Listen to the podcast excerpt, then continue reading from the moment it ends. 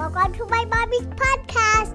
This episode is sponsored by Paleo Valley, my source for grass fed beef sticks and so much more. I've recently really gotten into their apple cider vinegar complex because it lets me get all the healing properties of apple cider vinegar daily without the taste or the burn.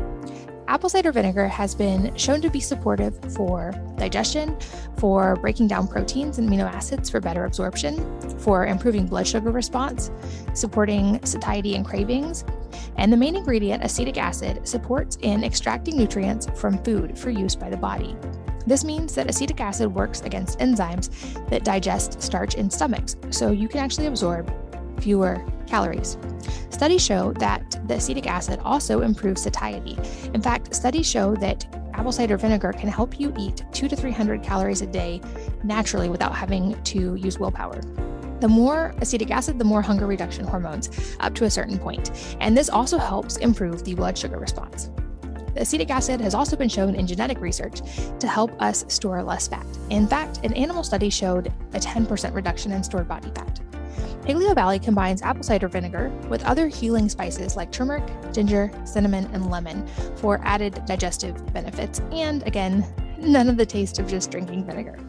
You can check this out and all of their products by going to paleovalley.com forward slash mama to save 15%. So again, that's P A L E O V A L L E Y dot com forward slash M A M A to save 15%. This podcast is brought to you by Just Thrive. This is the probiotic I take regularly, and here's why I love them. Did you know that up to 80% of our immune system lives in our gut? And as much as 90% of Americans have some kind of gut related issue, from bloating to digestive distress to reflux or even more serious issues. And here's the problem according to research, 99.9% of the probiotics on the market die in your naturally harsh stomach acid before they even get to where they're needed. Even and especially the refrigerated ones. There's that myth that refrigerated probiotics are better. But if a probiotic can't survive room temperature, do you think it's going to make it through your stomach acid? Just Thrive probiotics are different.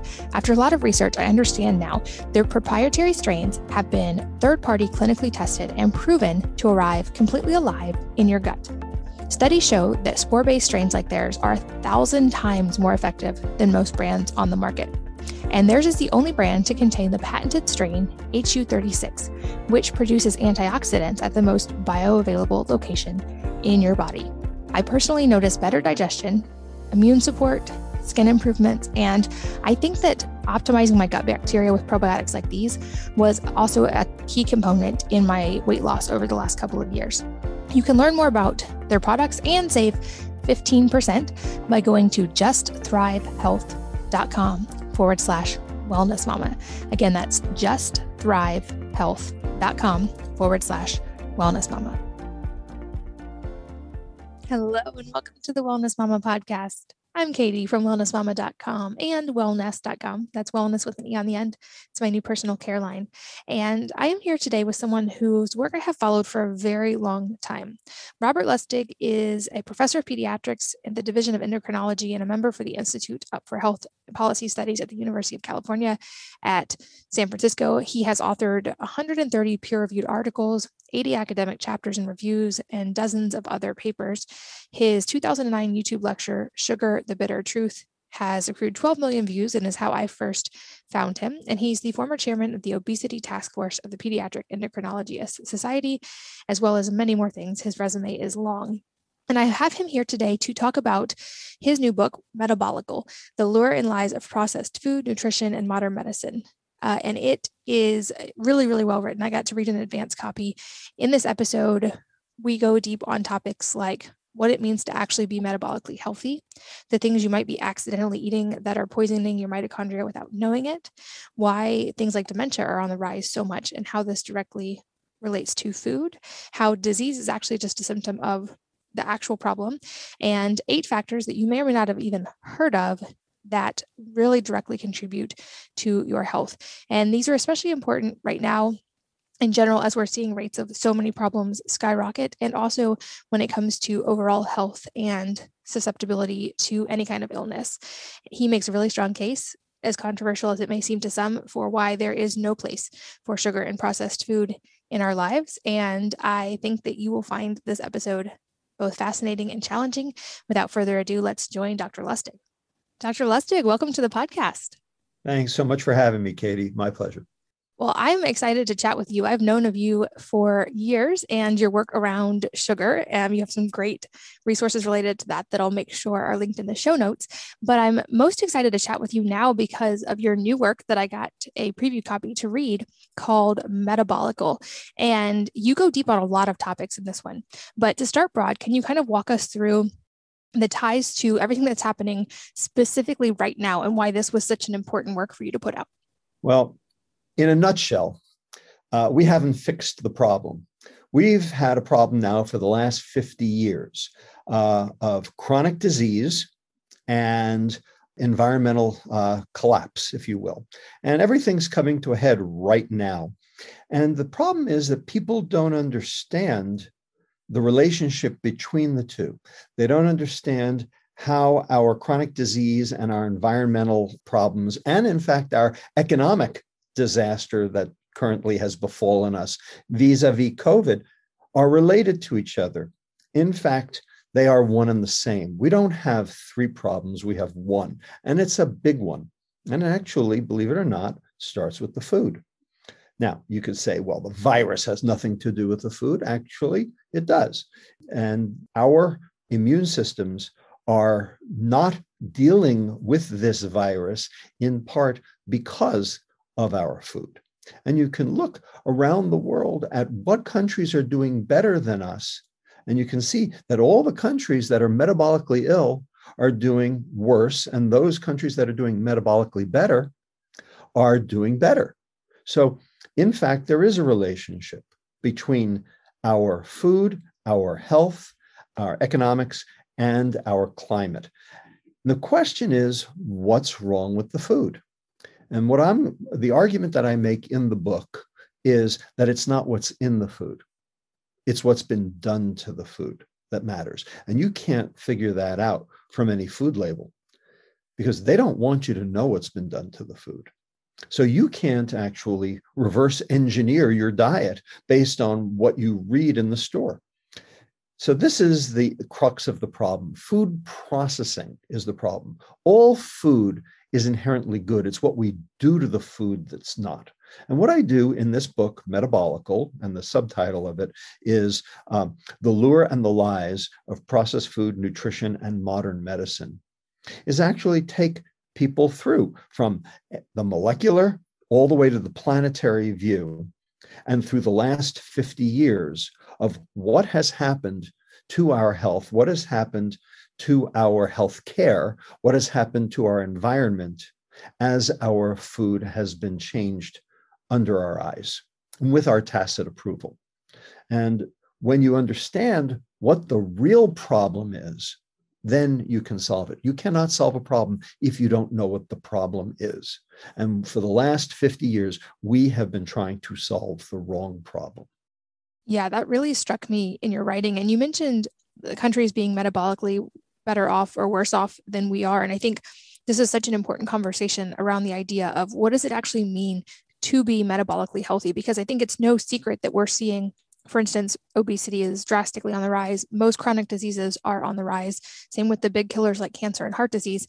We know these problems are happening. And I completely agree with you that we're looking, we're trying to solve the wrong problem. And that's why we haven't solved it but what does it mean to be met- metabolically healthy like when we look at us versus other countries or even individuals kind of on that scale what are some of the metrics of being metabolically healthy so i can uh, explain it to you in a cellular biological way and i can explain it to you in a more medicine way and i can explain it to you more in a holistic way so let's start with the um, cellular way to be metabolically healthy means to have mitochondria that work.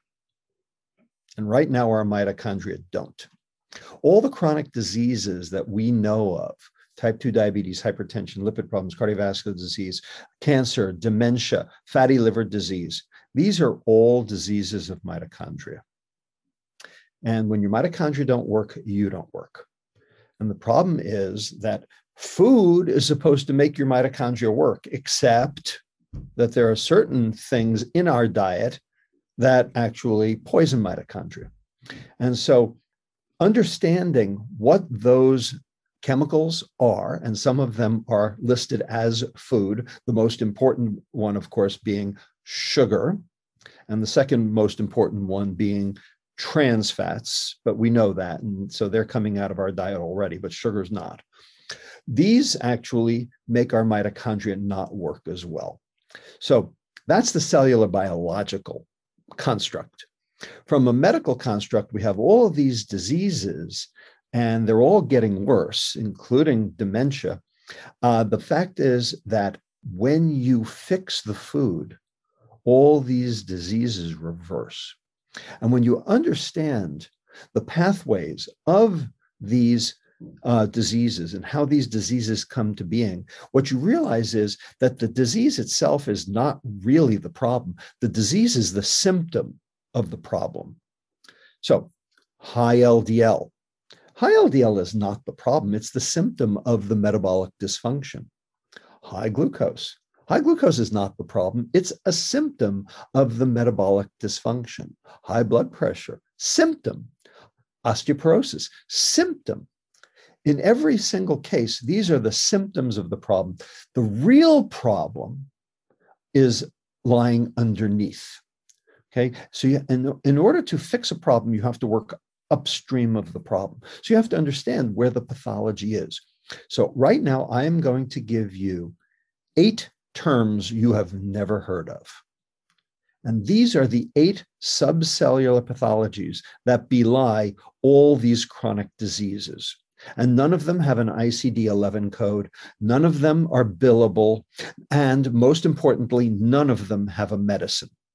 And here they are. Number one, glycation. Number two, oxidative stress. Number three, mitochondrial dysfunction. Number four, insulin resistance. Number five, membrane instability. Number six, inflammation. Number seven, methylation. And number eight, autophagy. Now, none of those are billable. None of those are anything that a doctor knows about because there's no medicine for it. None of those are druggable they're all foodable. You can fix all of those with food, but we're not. And that's why we're all sick.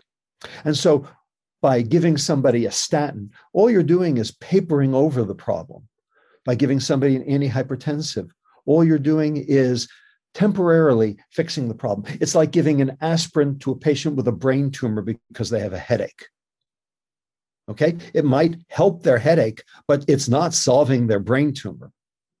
So, this is what's going on throughout all of modern medicine. This is what chronic disease is and does. And we doctors aren't touching it. And so then finally we have the societal problem, the, you know, the, the planetary view. We have climate immolation in part you know, not solely, but in part because of our current food supply, because we have abdicated the idea of real food for processed food. And in doing so, we have created a monoculture food system where the cattle are in Kansas and the corn is in Iowa. So the cattle make the manure and the manure make the cattle sick. And so we have to give them antibiotics, which then poisons their gut and ours. And the corn in Iowa would normally have been fertilized by that manure. But since there's no manure, we have to spray them with nitrogen fertilizer instead. And the nitrogen runoff leads to nitrous oxide. And that ultimately causes global warming, climate change, and algae blooms, toxic algae blooms, and uh, destroys uh, waterways and uh, is changing and is changing the temperature in the uh, in in the oceans. So all of this comes from this notion that we can grow our food, and I, I mean that with animals too, in this um, willy nilly uh, fashion, uh, basically ignoring the precepts that kept us alive for zillions of years. And in the process, we are not just getting sick uh, metabolically, our whole planet is getting sick in the process. So, how do we reverse that? And that's what the book is about. is to explain how all the stakeholders benefit by changing from processed food to real food, how everyone actually uh, wins.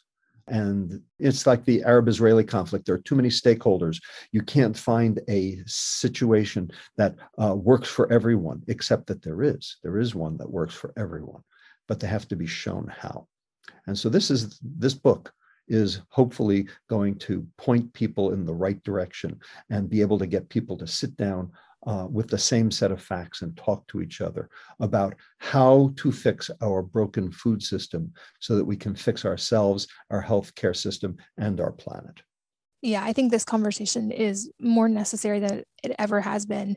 Um, and I agree. People have heard me say on here before you are your own primary healthcare provider. We are each individually responsible for, and the majority of factors, like you just explained, and like we're going to go deeper on, is we each choose what goes in our body multiple times a day, every single day. It's important to work certainly with practitioners if you have a chronic condition who know what they're doing and who can be your partner in that. But at the end of the day, the responsibility lies with each of us. And you make such a strong case for how together and, individually we can make a really drastic change that is absolutely critical right now and it drives me nuts i'm sure you've seen some of this as well there is i've seen things going around that you know, food doesn't really affect your chronic disease risk or your risk of getting any particular virus, including the one going around right now. And that that's not a big factor. Sugar doesn't matter. And I, it frustrates me. I can only imagine how frustrated that makes you. But just give us a little more clear detail on because i know we, we now know that. We know the connection between any kind of metabolic dysfunction and higher risk from more severe outcomes of almost any disease. So to, for me to see marketing that it doesn't matter is so frustrating and I'm sure frustrating to you as well, but why is that so important right now? Well, right now we've got this COVID crisis. Okay, so everybody's got you know their uh, eyes on you know that prize, and and appropriately so. I'm not I'm not in any way belittling the COVID epidemic. If anything, I'm I'm trying to help fix it. I think that the NIH and the CDC have actually made things worse. I think that they have done us a, a severe disservice. And here's why. They have told us three things that we need to do masking, social distancing, hand washing. And I'm all for all three of those. No, no problem there. But they left out the fourth, and they left it out on purpose. And the fourth is eat real food. Now, why does processed food matter for COVID? Well, here's what we know.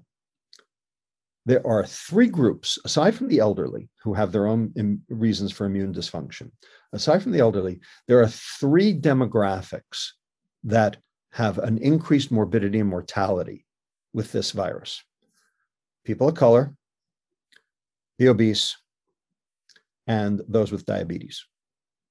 Those are the patients who get the sickest and who end up in the ICUs and who die at a greater uh, greater frequency than everyone else. Okay, everyone is in agreement with those things. Question is, what do those three demographic groups share? They share processed food. That's what they share. So why? Well, people of color, processed food is cheaper. No argument there. We understand that. Here's the issue there is a portal on each of your cells in your body. And that portal is where the virus injects the RNA into the cell so that the cell can be ultimately taken over by the virus. And then the virus spreads throughout the body. That portal is called ACE2, ACE2, angiotensin converting enzyme 2. This is an endocrine receptor that's involved in water balance in each cell. And each cell, of course, needs to have their water balanced or it'll swell and, and die. So, this is a ubiquitous receptor that is throughout the entire body. And the virus is very ingenious and has figured out how to use this receptor as its injection point. Well, turns out that insulin, the hormone insulin, and all of these people are insulin resistant. That's the definition of being metabolically ill. And 88% of America is metabolically ill because they have a high insulin. Turns out insulin increases the number of ACE2 molecules on each cell. And what that's doing is that's increasing the risk that any individual cell is going to take up the virus and ultimately cause its spread throughout your body. So you are increasing your infectivity of this virus by eating crap. Second, we now know that the reason you die from this virus is not the virus itself. It is from the immune response, what we call the cytokine storm. So when you get sick with, say, a cold or even the flu, you know, you mount a cytokine response and in attempt to try to kill off the cells that have that virus in order to clear that virus from your body. But if you're unable to do it, then your immune system has to ratchet it up and ratchet it up and ratchet up and make you sicker and sicker in an attempt to try to get rid of that virus. And in the process, ultimately kills you. It is the cytokine response, the proteins that basically kill cells. It is that response that ultimately kills you. It turns out that you need to be able to modulate down that cytokine response. And the thing that helps you do that are something that comes from your gut called short chain fatty acids. Short chain fatty acids. And short chain fatty acids are anti inflammatory, they're also anti insulin. And so, if you make a lot of short chain fatty acids, you will be in better metabolic shape. So, where do you get short chain fatty acids from? You get from the digestion of fiber, soluble fiber. Well, our food is devoid of fiber because processed food is fiberless food. So we're not getting the thing we need in order to be able to make the short chain fatty acids in order to be able to damp down the cytokine response. Therefore, we are in much worse shape handling this virus. And then finally, number three, turns out diabetes, high blood glucose, the glucose molecules crystallize around that ACE2 opening and hold it open so that the virus has an easier time injecting anyway. And so it actually increases the risk of, of infectivity and uh, virus burden as well. So the higher your blood glucose, the worse off you are. And of course, how'd you get that high blood glucose? Well, because you're metabolically ill from the food. So, three different ways ACE2, short chain fatty acids, and high blood glucose holding open the portals. Each of these are related to our processed food diet. And we have shown in our uh, uh, studies that we can fix that metabolic risk in people in nine days just by taking the sugar out of their diet. So that's pretty significant. And I think that the CDC and the NIH have been remiss and have actually done us a disservice in not explaining this to the general population that is a lot shorter than I expected you to say, only nine days, because that was going to be my next question is how long does it take? I'm sure we can't fully undo all the metabolic damage in nine days, but to reduce those risk factors, that happens that quickly? Well, we can get the fasting insulin down by 25% in nine days. So obviously processed food, you've made a strong case and in the book, even a stronger one for why that's the thing we need to be most cautious about. Are there any other, like, are you restricting carbohydrates during that period or is it just turning to real food? What other guidelines are you using? So the book doesn't discuss specific diets uh, eh, you know, or endorse any specific diet.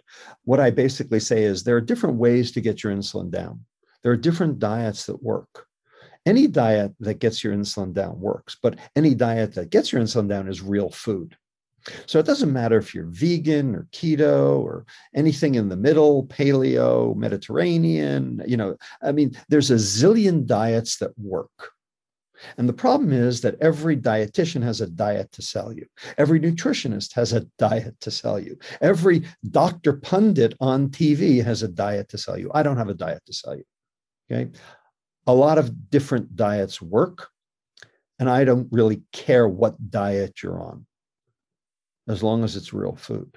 The only food diet that doesn't work is the processed food diet.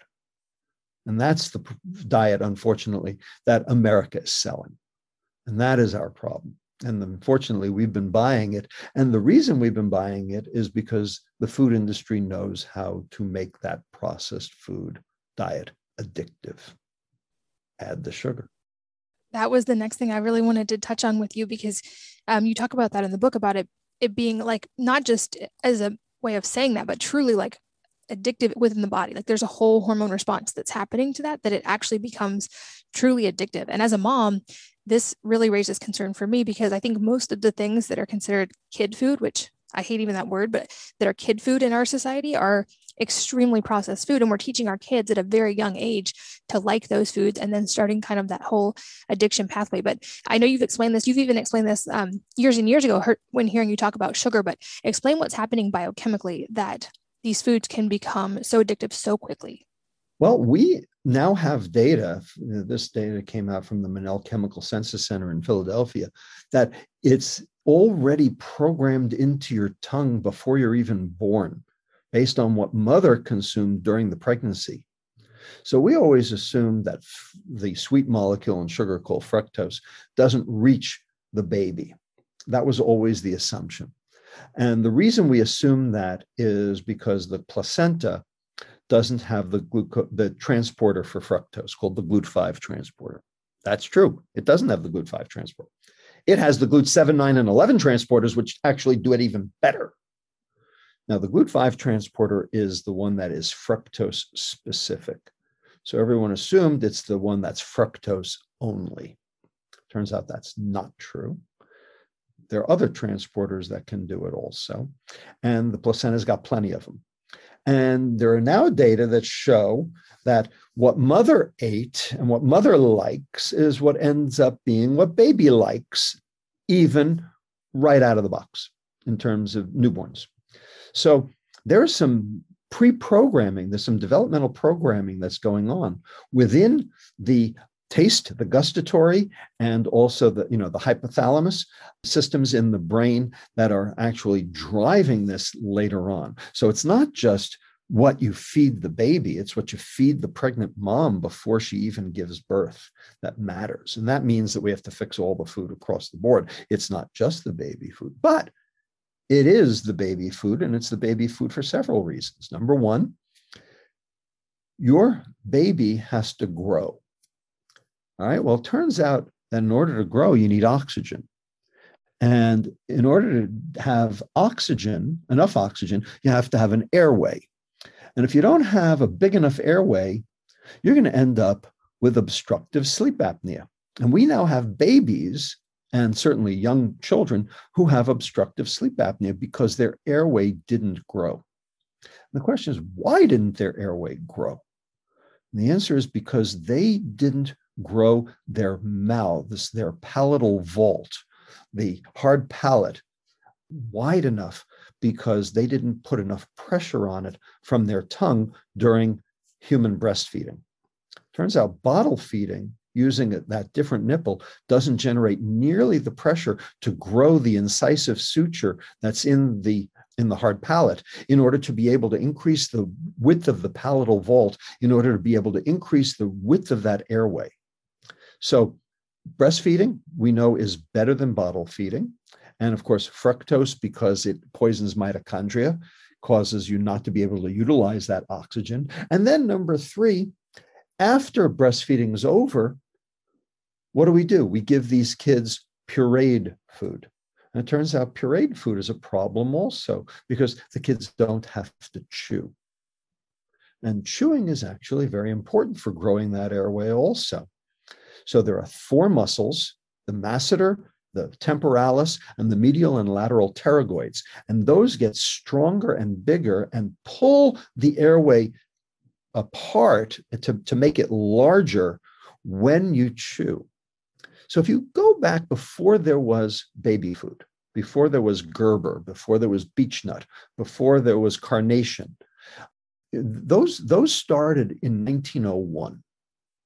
But you know there, there were thousands of years where mothers had to give their babies or you know their toddlers food.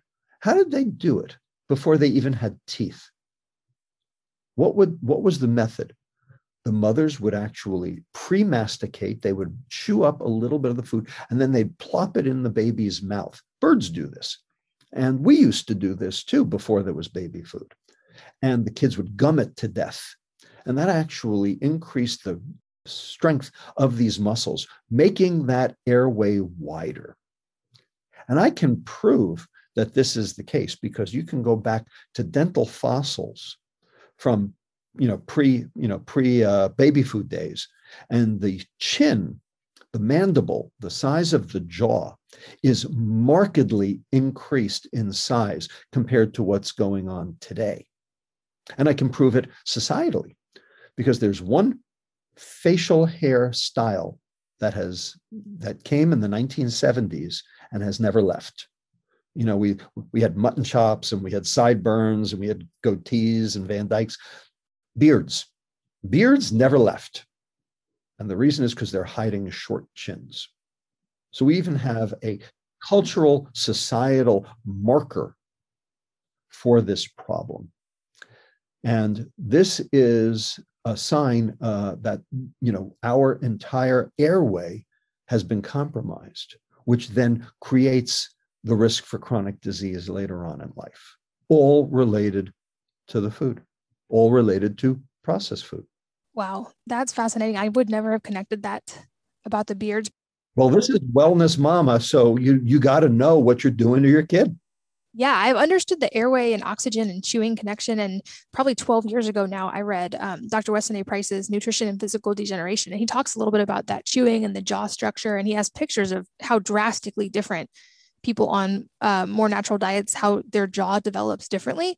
So i was aware of that. I had just never thought about uh, the beard thing completely makes sense. Is that part i would assume obviously preconception would be the best time to start. And um, if you're going to reverse that is that part reversible in those of us who are already adults or who have kids who are already born? Well it is it's it's semi reversible i mean you can't once once the uh, cartilage in the mandible is fixed. And once the maxilla has expanded to whatever its maximum capacity is, and then it fills in through what's known as cancellous bone growth, you can't make it bigger except by surgery. But you know, people have jaw expanding surgeries. If you get to kids before puberty, you can uh, use appliances like Crozats to try to grow the width of the uh, palatal vault uh, by pushing, by applying pressure against it uh, uh, in an attempt to try to increase that the, the airway size. And so this is something now that you know pediatric orthodontists are all over and realize that you know in fact they need to start seeing babies before babies even have teeth. They need to start seeing babies at six months of age. And there's actually a white paper from the Pediatric Orthodontic Society saying that they need to start seeing babies before they even have teeth in order to make sure that the airway is patent and uh, uh, expanded as much as possible. Yeah, i will put a link. I've done that a little bit with my kids as well. Um, thankfully, I did know quite a bit about fat soluble vitamins, so I was careful about that. And I, I really didn't consume much sugar when I was pregnant, which I'm even more grateful for after reading your work. And when you talk about food being addictive. And I agree with you. I've seen that in my own life when I changed my diet and certainly with other people as well. There, I mean, it seems to be an incredibly addictive substance. Um, it's certainly encouraging to hear that it, it take, could take as little as nine days to break that cycle. But any other tips for the actual process of breaking that cycle? Is it pure willpower or considering what sugar does to the body and that whole biochemical cascade? Are there other things we can do that are supportive in that switch and making sure that our body's being properly nourished while we're trying to break that cycle? Right. That's a very good question, Katie. And uh, what I can say is the, you know, it, this is addiction medicine uh, we're talking here. And physicians and dietitians too have to understand the addiction model and the addiction paradigm in order to be able to help people through this. They need their hand held whenever they try to come off processed food and they need to do you know they, they, they can't be left to their own devices for the exact same reason you couldn't leave a heroin addict to their own devices and expect somehow they're going to get off uh, heroin uh, without any outside help right this is a, an addiction model, and it is those first five days of sugar restriction that, you know, basically tank virtually every diet that, you know, anyone gets started on. And the reason is because the processed food diet is loaded with sugar, and it's loaded with sugar on purpose because the food industry knows when they add it, you buy more. And I can prove it um, culturally. There is a phenomenon called price elasticity. You ever heard of that? Uh, I've, heard, I've heard of it a little bit, yeah. So this is the phenomenon, the um, economic phenomenon. You know, economists measure this, where if you raise the price of a given food, then that food should end up being uh, consumed less. So you raise the price, consumption goes down. Now, if a if you raise the price 1% and consumption goes down 1%, that means you have a price elasticity of zero. If you raise the price 1% and people still buy exactly the same amount, then you have a price elasticity of 1.0. Okay, so it's 0 to 1.0. The most price inelastic items in the grocery store are fast food, soft drinks, and juice. What do all three share? Sugar. So when the price goes up, you barely blink an eye and you're willing to fork over your hard earned dollars despite the fact that the price went up. The most price elastic item in the grocery store is eggs. So when the price of eggs go up, people stop eating eggs because there's no sugar in eggs. So in fact, the food industry adds the sugar to the food because they know they can add it and you will buy more. That is their hook. That's their gravy train. That's why the food is just overladen with sugar. It didn't used to be, but it is now. And the reason is because the food industry figured out that we like it. And we don't just like it, we're addicted to it.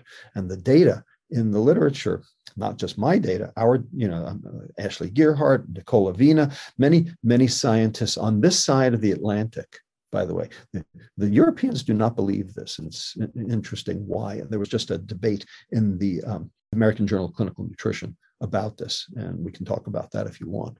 But in America, we're very clear on the fact that sugar is addictive. And that's why all the food has sugar. The problem is that the fructose, which is the addictive molecule, is also the molecule that poisons the mitochondria and causes them to not work as well. So you end up having both the toxicity and the addictiveness and the ubiquity, and of course, the effects on other people. And all of those are the criteria for needing regulation. And so that is one of the reasons that I have been uh, arguing for changing the food supply, uh, possibly through uh, taxation and through other methods for trying to uh, alter the uh, uh, composition of specific foods and uh, holding the food industry accountable. That makes complete sense. This episode is sponsored by Paleo Valley, my source for grass fed beef sticks and so much more. I recently really gotten into their apple cider vinegar complex because it lets me get all the healing properties of apple cider vinegar daily without the taste or the burn. Apple cider vinegar has been shown to be supportive for digestion, for breaking down proteins and amino acids for better absorption, for improving blood sugar response, supporting satiety and cravings, and the main ingredient, acetic acid, supports in extracting nutrients from food for use by the body. This means that acetic acid works against enzymes that digest starch in stomachs, so you can actually absorb fewer calories. Studies show that the acetic acid also improves satiety. In fact, studies show that apple cider vinegar can help you eat 2 to 300 calories a day naturally without having to use willpower. The more acetic acid, the more hunger reduction hormones up to a certain point. And this also helps improve the blood sugar response. The acetic acid has also been shown in genetic research to help us store less fat. In fact, an animal study showed a 10% reduction in stored body fat. Paleo Valley combines apple cider vinegar with other healing spices like turmeric, ginger, cinnamon, and lemon for added digestive benefits, and again, none of the taste of just drinking vinegar. You can check this out and all of their products by going to paleovalley.com forward slash mama to save 15%. So again, that's P A L E O V A L L E Y dot com forward slash M A M A to save 15%. This podcast is brought to you by Just Thrive. This is the probiotic I take regularly, and here's why I love them.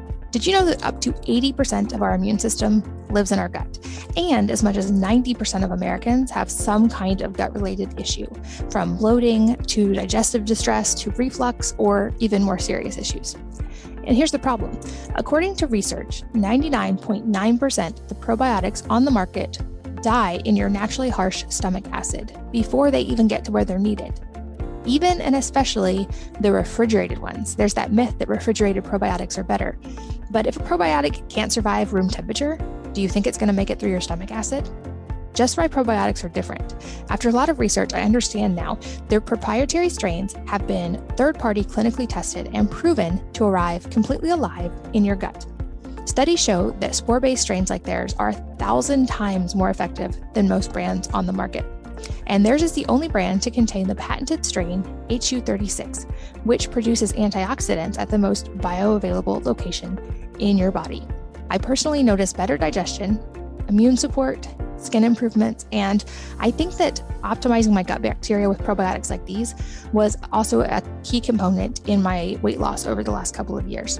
You can learn more about their products and save 15% by going to justthrivehealth.com forward slash wellness mama.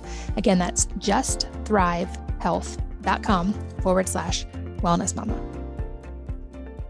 Another thing you touch on in the book that I think is really important to highlight is kind of this false dichotomy and false war, I think, as you call it, uh, between these different dietary approaches. And I appreciate you saying you don't have just a prescriptive diet because certainly my own journey has been in realizing that there is so much individualization and personalization when it comes to diet that once you get rid of the junk, there's still experimentation to figure out what exact combinations and foods are going to help you feel your your best. And so it frustrates me when someone says this is the exact protocol, just follow it to a T, eat what I eat, and you'll look like me.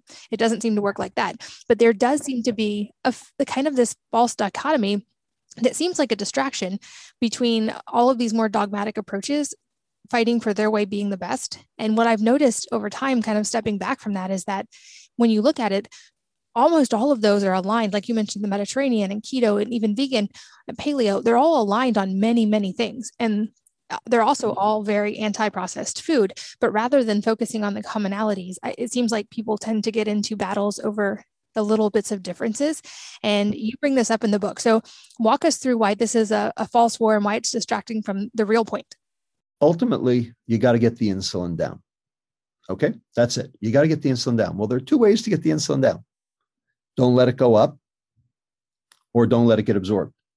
Uh, i'm sorry don't let the don't, don't let the carbohydrate uh, get into your bloodstream or don't, and don't let it get absorbed. So you can either remove it from the diet that would be called the ketogenic diet or you can inhibit its absorption at the level of the gut and that's called a high fiber diet. Because sugar is the thing that makes you sick, and fiber is the antidote. So, a low sugar, high fiber diet works. A high sugar, low fiber diet doesn't. A low sugar, high fiber diet is called real food. A high sugar, low fiber diet is called processed food.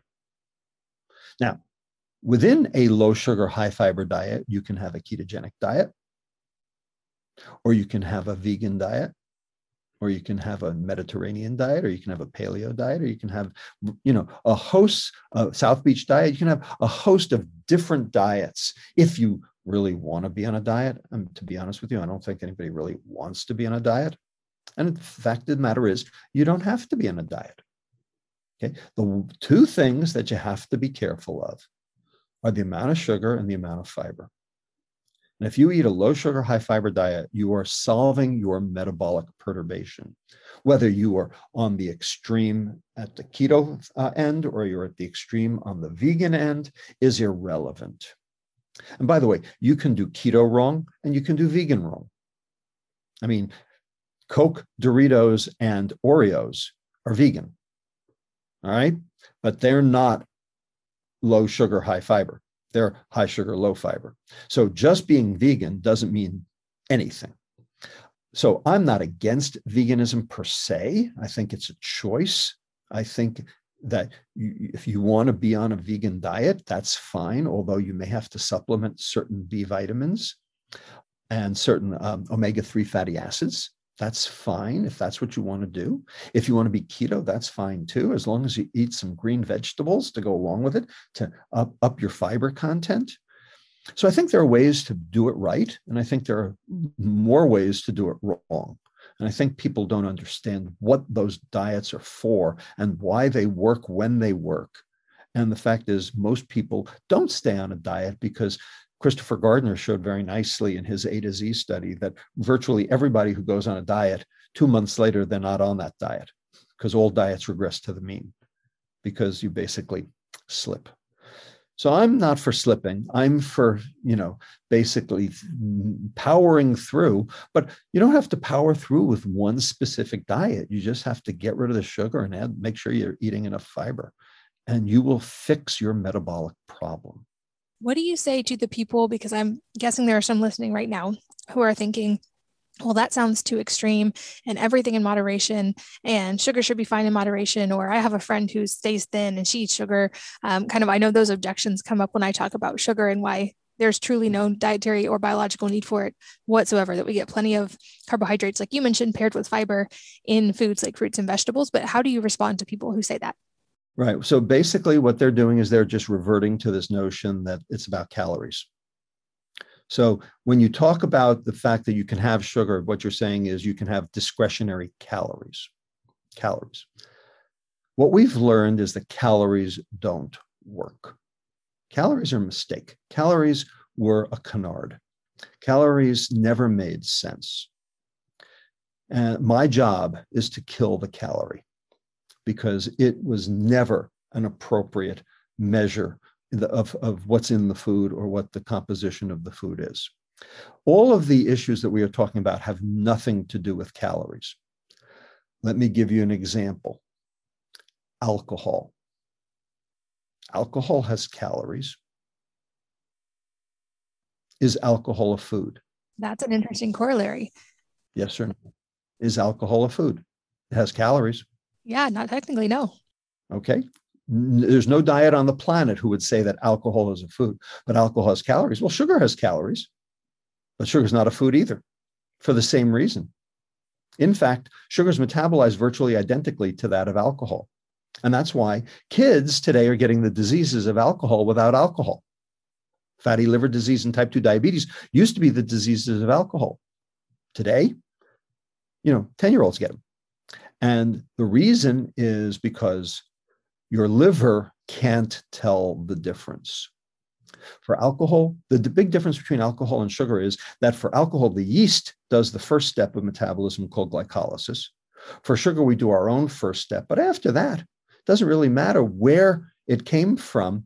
The liver handles it exactly the same. And when you overload your liver mitochondria, then your, your, your liver has no choice but to take the excess and turn it into fat.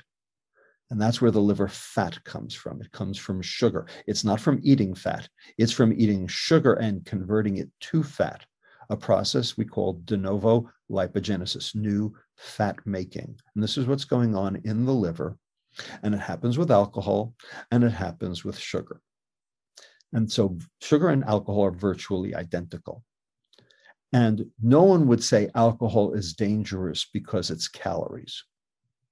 Alcohol is dangerous because it's alcohol. Well, sugar is not dangerous because of its calories. Sugar is dangerous because it's sugar. It's not about the calories, it's about the biochemistry of the compound itself, which has nothing to do with its calories. Another example trans fats. Trans fats have the exact same caloric content if you burn them in a bomb calorimeter as omega 3s. Omega 3s will save your life, trans fats will kill you. Omega 3s are the single most important thing you can put in your body. Trans fats, there is no uh, acceptable amount of trans fats that is uh, okay for your diet. Every trans fat you eat knocks off a few more cells. Okay. It is a quantitative poison, but it's nine calories per gram, just like omega 3s are, because it has nothing to do with the calories. It has to do with the biochemistry of the molecule. And I can do this till the cows come home, Katie, explaining the difference between the biochemistry of a specific uh, uh, nutrient and its calories, and they have nothing to do with each other. So, this notion that you can eat in moderation because you are afforded discretionary calories is a friggin' joke. Okay, but it is a joke that the food industry continues to promulgate because that's their gravy chain, that's their juggernaut, that's what keeps you coming back for more. And that's what gives them license to be able to put whatever they want in the food. And that's what gives them the ability to deny culpability. To highlight something you just said, I think is really important that we're seeing kids have the diseases of alcohol, especially related to the liver. And you talk a lot about the liver in this book. And I think that's a really important piece that is not focused on enough and that you're doing a really good job of educating about. Um, I, I, know you're talking about things like non alcoholic fatty liver disease and how eating fat doesn't cause that, eating sugar does. But I think, especially for the parents listening, this is really, really important to understand because that's metabolic dysfunction that's happening at a very young age. And that is harder and harder to reverse the longer it goes on. So, what are some ways that we can specifically support the liver, both in those of us as adults uh, who maybe have already experienced some of these problems, and then especially in our kids to make sure they don't. So, in the book, I asked the question, chapter 11, what is healthy? How do you define healthy? In fact, the NIH can't define it. The USDA can't define it. The FDA can't define it. There is no definition of healthy, except there is. Okay. The problem is they're, they don't know what it is. So in the book, I explain to you what the definition of healthy is. And it is two things. And they're very simple, except they're not so simple. And here they are. Number one, protect the liver. Number two, feed the gut. Protect the liver means no liver fat and therefore normal insulin sensitivity. Feed the gut means let your microbiome do the work and generate those short chain fatty acids to be anti inflammatory, anti insulin, and also so you don't get leaky gut to lead to inflammation, which also causes insulin resistance. Protect the liver, feed the gut. Any food that does both is healthy. Any food that does neither is poison any food that does one or the other, but not both, is somewhere in the middle. Example apples versus apple juice. So it's the exact same food, isn't it? Apples and apple juice. Aren't they the same? No, they're not. Why not? Because apple juice is missing the fiber. The fiber set up a barrier on the inside of the intestine that protected the liver. The apples had it. The apple juice doesn't. So the sugar in the apple juice floods the liver. It does feed the gut because there's soluble fiber still in the uh, in the apple juice. So it's somewhere in the middle. It's not as bad as soda, but it is certainly worse than apples. And if you look at the data on glucose excursion and insulin response between apples, apple sauce, and apple juice, where do you think apple sauce comes down? Is it more like apples or is it more like apple juice? I'd guess maybe more like apple juice. It's more like apple juice. That's right. So, in fact, the even simple processing alters the biochemical effects in the gut and ultimately altering what ha- what's happening to the liver and to the intestine. So, it is the food processing not the food itself that matters. And the problem is you can't know how the food's been processed by reading the label. The label is essentially useless. And what I think is we need a new label, not what is in the food, but what's been done to the food. And the more things that have been done to the food, the more you need to leave it on the shelf it seems like it also goes back to that simple idea of just shopping the outside of the grocery store and buying buying food that is ingredients not that has ingredients.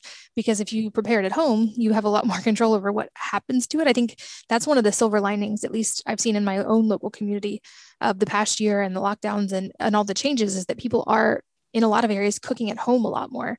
Well they are but the question is what are they cooking? Kraft can't keep up with the macaroni and cheese. So it depends. Yes, people are cooking more, and that is good. And I'm not saying that's bad, that is good, but it depends what they're cooking. And that's where things can get a little bit sticky and dicey. Here's a simple tidbit for all of your listeners to take away. If a food has a label, it's a warning label because real food doesn't have a label. Is there a label on broccoli? Is there a label on radishes? Is there a label on carrots? You don't need a label. You only need a label. The USDA says you only need a label. The FDA says you only need a label if you've done something to the food. So, food without a label is automatically real food. So, if it's a label, it's a warning label. And the question is, what's been done to the food? And there are ways you can read what's on the label and figure out what's been done to the food when you have some clues, when you've gotten some training. And that's in the book too, is how to actually figure out what's going on. There's also a full chapter in the book on how to diagnose yourself and figure out eh, where your metabolic dysfunction is and what to do about it.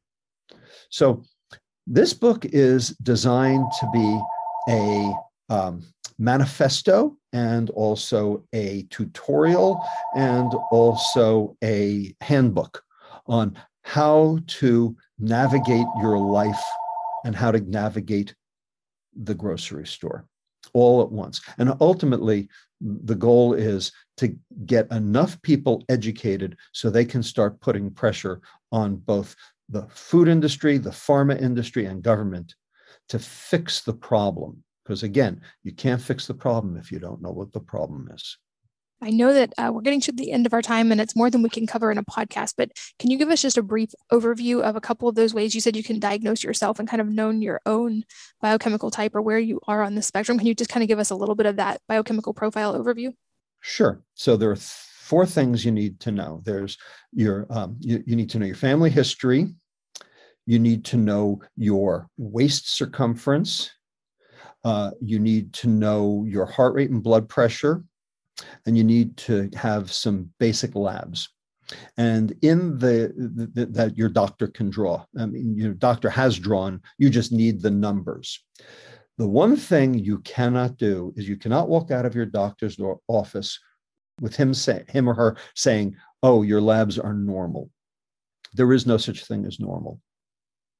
Never accept normal as an answer you need the numbers. And in the book, I actually give the ranges that for each of the lab tests that matter in terms of understanding your metabolic status and how to be able to convert that information into something that makes sense in terms of uh, your health and also something makes sense in terms of your food. Perfect. Yeah. And you explained it so well in the book. Like I said, it's more than we can go into here, but some of those, like your waist size and your waist to hip ratio, those are ones we can measure at home and track at home that are easy and free.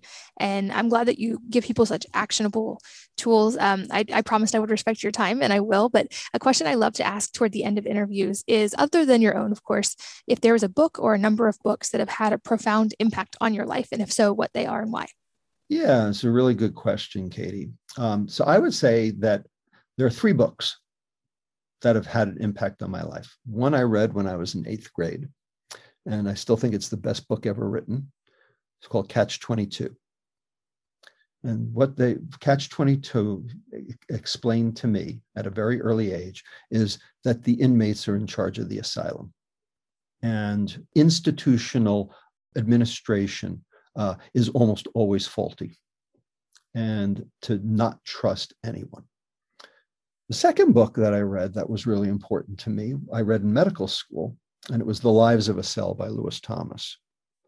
And what that book explained to me was how everything's connected, how the different parts of the cell are connected and how we're connected to the to the planet.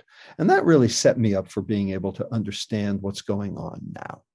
And then the third book that I read, and I read this much more recently in 2008, was a book called Pure White and Deadly by British physiologist nutrition by nutritionist by the name of John Yudkin. And he was the first person to say that sugar was a, the danger. And he got thrown under the bus by the food industry and by his uh, nemesis, uh, Ancel Keys, who believed that it was fat that was the problem, not sugar.